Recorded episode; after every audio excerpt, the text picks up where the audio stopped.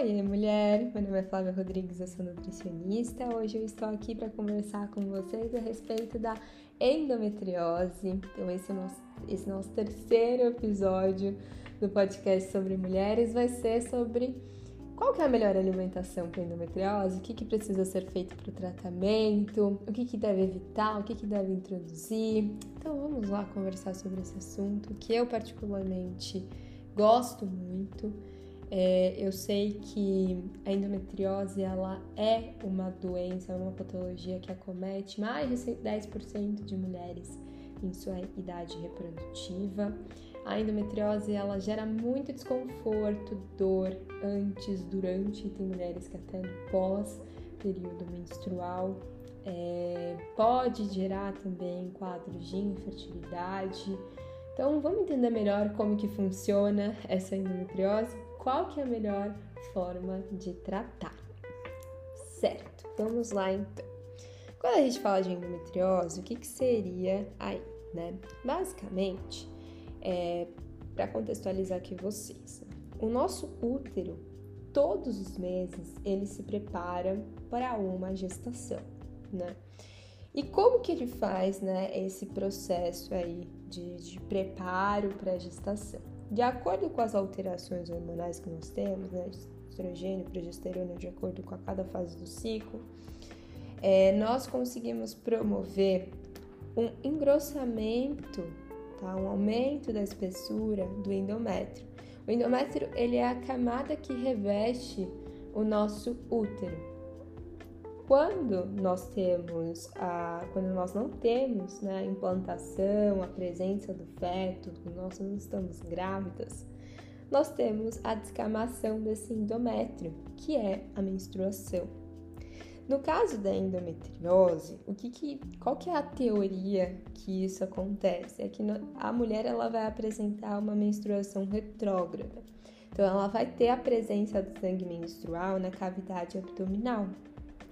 E essa é, presença de sangue é, menstrual na cavidade abdominal vai é, fazer com que a gente tenha presença de glândulas endometriais próximos do intestino, acometendo ovários. E quando eu tenho né, a presença dessas glândulas endometriais é, presentes ali no intestino e ovário, eu tenho uma ativação do sistema imune e um aumento da inflamação crônica. Isso porque essas substâncias elas não deveriam estar ali. Que elas deveriam ter sido excretadas né, da maneira adequada. Então, quando a gente fala de endometriose, um ponto que é legal de legal, um ponto que é interessante ter claro é que a mulher que apresenta endometriose, ela vai ter um quadro de inflamação crônica presente. Tendo essa informação, o que, que a gente precisa trabalhar como conduta? Uma dieta e um estilo de vida anti-inflamatório. A gente precisa trabalhar isso para redução de dor, para melhora da fertilidade, para melhora da qualidade de vida também dessa mulher. Costumo falar para as minhas pacientes, gente, ter cólica não é normal, tá? Se você está com cólica, você precisa investigar a causa dessa cólica. A causa dessa cólica pode ser desde fatores inflamatórios por conta de estilo de vida, desde alguma condição clínica associada, né? Então, uma endometriose, uma síndrome do ovário policístico, enfim. É importante investigar porque nós mulheres nós já temos tantas coisas para lidar aí no mês, né? Que a cólica ela, ela, ela não pode ser mais um ponto, o ciclo menstrual, a menstruação, ela não pode ser mais um ponto é, ruim que, que nos desestabilize ali no nosso, no nosso mês, tá? Voltando aqui para a parte de tratamento da endometriose, o que, que a gente precisa cuidar principalmente? Eu vou separar esse podcast aqui em pontos que vão ser importantes da, da gente se atentar para reduzir o consumo e pontos importantes para introduzir aí nesse novo estilo de vida, nessa, nessa, nova, nessa nova alimentação. É, o que eu costumo falar é que na endometriose mais a gente inclui do que retira, tá? Então, basicamente, falando aqui dos pontos e dos alimentos que a gente vai precisar para ter uma, uma alimentação anti-inflamatória, reduzir, trabalhar com a redução, tá? Primeiro deles é a carne vermelha, então vai ser interessante ter um consumo de carne vermelha em torno de uma a duas refeições na semana, no máximo, tá? Priorizar mais dos peixes, das carnes brancas, como frango, principalmente cortes mais magros. Isso por conta do alto teor de gordura saturada, tá? Então, o excesso de carne vermelha ele pode também contribuir para o aumento da inflamação por conta do alto teor ali de gordura saturada. Quando a gente pensa em um peixe para otimizar aí na semana, a gente consegue ter um maior teor, principalmente do ômega 3, que vai desempenhar uma atividade anti-inflamatória interessante. Então, vamos tentar ali otimizar mais também de proteínas vegetais. Então, lentilha, ervilha, o próprio feijão podem ser boas alternativas para a gente complementar o aporte proteico dessa alimentação. Embutidos. Tudo que for essa, essa, essa carne ali com coloração mais rosada, então peito de peru, até mesmo aquele peito de frango, no, tipo peito de peru, mortadela, é, lombo, é, salame, tudo isso a gente vai precisar trabalhar com a redução, tá? Muito por conta do excesso de condimentos, nitrito, nitrato, sódio também, um monte de substância que pode ativar muito mais essa, essa cascata inflamatória do corpo, tá? Alimentos refinados, então excesso de biscoitinhos, bolachinhas, isso também pode implicar no aumento da inflamação. O excesso de farinha de trigo refinado, açúcar refinado também é, e é importante avaliar, até mesmo para pacientes que precisam restringir glúten, lactose, pacientes veganos, vegetarianos, é importante se atentar até mesmo esses alimentos que têm essa pegada aí que parece ser mais saudável, zero glúten, zero lactose. Muitas vezes a gente lê essa embalagem, vê esse alimento e fala, hum, deve ser bom, deve ser saudável, né? Só que não necessariamente o alimento que é isento de glúten, isento de lactose, ou que é isento de, de alimentos de origem animal, ele vai ser melhor, ele vai ser mais saudável. Para isso, a gente precisa avaliar a composição e qualidade de cada ingrediente desses alimentos, tá? O ideal, ideal, ideal é que a gente descasque mais, né? E desembale menos, né? Essa frase bem clichê de nutricionista. Mas eu sei que muitas vezes, por questão de praticidade, é mais fácil a gente desembalar mais, né? E quando for desembalar, o ideal é que você analise de forma minuciosa ali os ingredientes do, do produto que você for consumir, tá? Então, recapitulando: carne vermelha, consumo reduzido, embutidos, consumo reduzido também, tá? E alimentos refinados, bolachinhas, tudo isso também a gente vai trabalhar com a redução, tá? Glúten e lactose. E aí? A gente vai manter, a gente vai te retirar. Na minha prática clínica, tá? Eu costumo reduzir o consumo de glúten e de lactose, mas por uma questão também não só de digestibilidade e absorção, que eu gosto de avaliar nas minhas pacientes que apresentam essa condição, tá? Mas também pensando que boa parte dos alimentos que apresentam glúten e lactose normalmente vão se enquadrar nesses pontos que eu, que eu comentei com você, né? Então, são alimentos que têm aí um, são de origem animal ou são alimentos que vão ter uma alta carga aí de alimento de, de... Ai, meu Deus! de alimentos refinados, né? Então, farinha de trigo refinada, vão ter uma alta concentração de conservadores também. Então, mas nesse sentido, eu costumo trabalhar também com a redução. Normalmente, mulheres que apresentam endometriose, principalmente quando essa endometriose ela comete parte desse intestino, já são mulheres que vão apresentar uma inflamação crônica nesse tecido já pré-existente, né? E eu preciso desse intestino bem redondinho para que eu consiga ter uma boa digestão e absorção de todas as vitaminas e minerais. Então é possível que essa mulher ela também possa apresentar né, uh, uma dificuldade para digerir algumas substâncias. Então, por esse motivo, eu também gosto de trabalhar com a redução de glúten e lactose.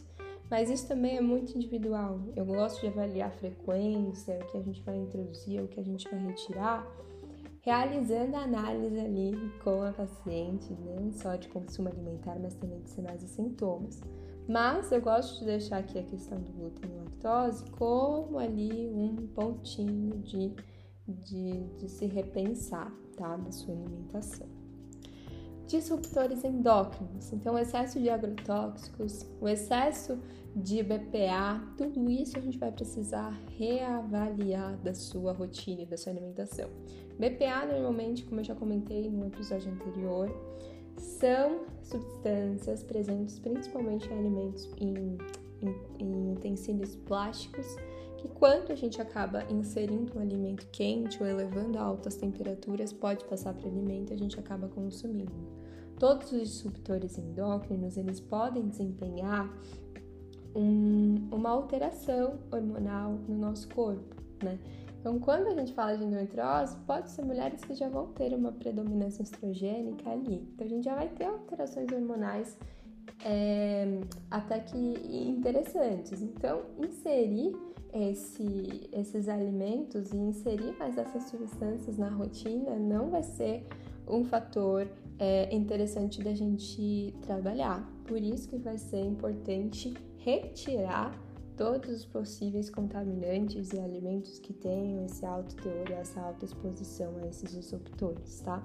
Então, plásticos que não sejam livres de PPA, é, excesso de, de alumínio, de chumbo também, excesso de alimentos com agrotóxicos. Eu sei que hoje é difícil da gente manter uma alimentação 100% orgânica, mas de repente é, parte dos alimentos em que você for consumir, principalmente aqueles que apresentam maior teor de agrotóxico, de repente se você conseguir substituir, né? Então, tomate que tem um teor de agrotóxico por um to tomate orgânico, um alface, um morango, um pepino, um, um, pimentão, que são alimentos que têm um teor de agrotóxico, de repente você é, optar por orgânico, né? Pode ser já uma forma da gente conseguir reduzir e minimizar a exposição desses, dessas substâncias, tá? Quando a gente fala sobre introduzir, né, o que, que a gente vai precisar trabalhar nessa alimentação, nesse novo estilo de vida? Explorar bastante das frutas, das verduras, dos legumes, das castanhas, né? Castanhas aí que vão apresentar não só um teor de ômega interessante, mas também zinco, selênio, que vão desempenhar um papel importante para toda a atividade anti-inflamatória dessa mulher.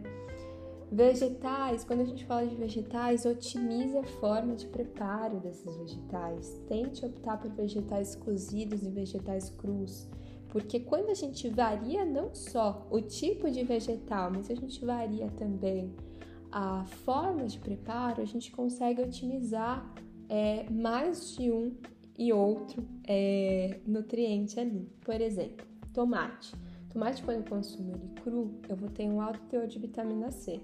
Agora, quando eu pego esse tomate e transformo no molho, eu faço ele refogado ou grelhadinho, eu vou ter uma, uma alta biodisponibilidade do licopeno, que é ativado em meio ao calor, que é um antioxidante incrível para a saúde. Só que nesse processo de calor eu acabo perdendo um pouco da vitamina C. E quando eu vario na minha semana esse tomate ou ao longo do meu mês, esse tomate de diferentes formas, eu exploro né, diferentes formas de preparo, eu consigo também explorar o teor de nutrientes que eu vou estar fornecendo para o meu corpo, tá? Então, o ideal seria que lá no seu prato como que você vai construir esse prato para tratamento ali de endometriose? A gente vai colocar uma porção de proteína, que pode ser uma porção de proteína, pode ser um peixe, pode ser um frango. Nós vamos pensar que metade dele vai ser composto por legumes e verduras, tá? Então pode ser desde uma verdura, verdura refogadinha, tenta explorar mais esses legumes, tenta colocar dois tipos de legumes, então um tomate, uma cenoura ralada, uma beterraba ralada. E nós vamos ter nesse prato também uma porção de carboidrato, que aí pode ser um purezinho de mandioquinha, um purê de abóbora, pode ser também um arroz, né? É claro que aqui a gente vai trabalhar sempre com bastante equilíbrio de cada grupo alimentar, tá? Porque a carga glicêmica alta que a quantidade de carboidrato que eu forneço para o corpo de uma única vez ali ao longo desse dia também pode influenciar um pouco nessa inflamação, principalmente a qualidade desse carboidrato, carboidrato aqui presente, tá? Então, por isso que é sempre importante mixar esse carboidrato com alguma fonte de proteína, com alguma fonte de fibra também, para a gente conseguir equilibrar bem, tá? A, o, a, o fornecimento e absorção desse, desse alimento. Por cima desse prato, né, pensando num prato aí de um almoço, tenta jogar um pouquinho de semente de abóbora, ou um gergelim, ou uma semente de chia, porque as sementes, assim como as castanhas, né, elas também vão apresentar gorduras anti-inflamatórias e também vão apresentar zinco, magnésio, selênio que vão desempenhar essa atividade anti-inflamatória e antioxidante interessante, tá? Para o preparo também, um ponto importante, se atente também até a forma de preparo dos alimentos. Ao invés de utilizar uma manteiga, um óleo de soja, um óleo de girassol, tente otimizar e utilizar mais o azeite. Tente a explorar mais das ervas frescas e especiarias para tempero dos alimentos, desde uma canela, gengibre até uma cúrcuma, açafrão. É, explore muito das ervas frescas, coentro, salsinha, cebolinha, manjericão, alecrim. Explore bastante dessas ervas, coloque bastante cor nesse prato para que a gente consiga otimizar ao máximo que der a ação antioxidante anti-inflamatória via alimentação. Claro que todas essas orientações que eu estou passando para vocês, gente, são orientações mais gerais, né? É, do que seria interessante a gente explorar e evitar quando a gente pensa numa alimentação para tratamento de endometriose. Mas de acordo com cada caso, de acordo com cada intensidade de cor, de acordo de, de dor, de acordo com cada exame, de acordo com cada deficiência, né, uma conduta ela é estabelecida. Por isso que é de extrema importância um acompanhamento nutricional e também ginecológico para que, que a gente consiga manter tudo bem organizado e muito bem alinhado, tá? É, outro ponto que eu queria também conversar aqui, eu deixei até aqui anotadinho, é que muitas mulheres, quando apresentam a endometriose, né, um dos principais tratamentos é o anticoncepcional. Só que, assim como, como a gente fala da síndrome dos ovários policísticos, na endometriose, a base do tratamento, ela não é o anticoncepcional, tá? É, o anticoncepcional, em alguns casos, pode ser o coadjuvante, mas ele não é o, o principal. O principal é mudança de estilo de vida e o principal é a alimentação. Então, se você estiver me escutando aqui e tiver endometriose e fizer o tratamento somente com anticoncepcional, tente dar uma revisada nisso daí, né? Vamos buscar um acompanhamento nutricional, um acompanhamento é, ginecológico para que a gente consiga organizar essa, essa rotina. Porque a gente precisa, o anticoncepcional ele vai regular a parte hormonal, mas o anticoncepcional ele não vai regular a parte da inflamação. O anticoncepcional ele não vai regular o aporte de antioxidantes que você fornece para o seu corpo. Em alguns casos, o anticoncepcional ele pode muitas vezes até gerar a depleção de algumas vitaminas, principalmente vitaminas do complexo B, vitaminas hidrossolúveis, né? Então, mulheres que, independente de ter endometriose ou SOP, né, elas podem, por conta do uso de anticoncepcional, já ter algumas deficiências de algumas vitaminas minerais. Então, esse é um olhar clínico que a gente precisa ter também, um cuidado que a gente precisa ter para todas as mulheres que apresentam como terapia coadjuvante esse medicamento, tá? Então, gente, no geral aqui que eu queria passar para vocês, né? Investiguem, cuidem da saúde de vocês, Observe se você é mulher que está escutando esse, esse podcast, tem endometriose. Busque um profissional que vai te olhar com carinho, que vai te olhar com cuidado e vai te ajudar a tratar essa endometriose da melhor forma, tá? Gente, acho que era isso. Me estendi aqui um pouquinho mais nesse podcast. O podcast costuma dar aqui, ser uma pílula, né? Para que vocês consigam é, escutar no dia a dia de vocês, seja manhã, seja tarde. Mas é que eu realmente precisava passar todas as informações aqui para vocês, desde a parte do, de como que funciona a endometriose até a parte de tratamento. Eu estou lá no meu Instagram, direto eu abro caixinha de perguntas. Então, caso vocês tenham ficado com alguma dúvida, aproveitem, deixem por lá. É, se talvez alguma coisa que vocês ficaram com não ficou muito bem esclarecido para vocês, podem mandar por lá. Vai ser um prazer ajudar vocês. E é isso. Acho que semana que vem vou trazer um convidado aqui para nossa conversa. Eu vou deixar lá também na caixinha de perguntas uma votação, lá no Stories, na verdade, uma votação para o próximo tema e para o próximo episódio. Então, Aguardo vocês por lá também. E é isso, gente. Um beijo.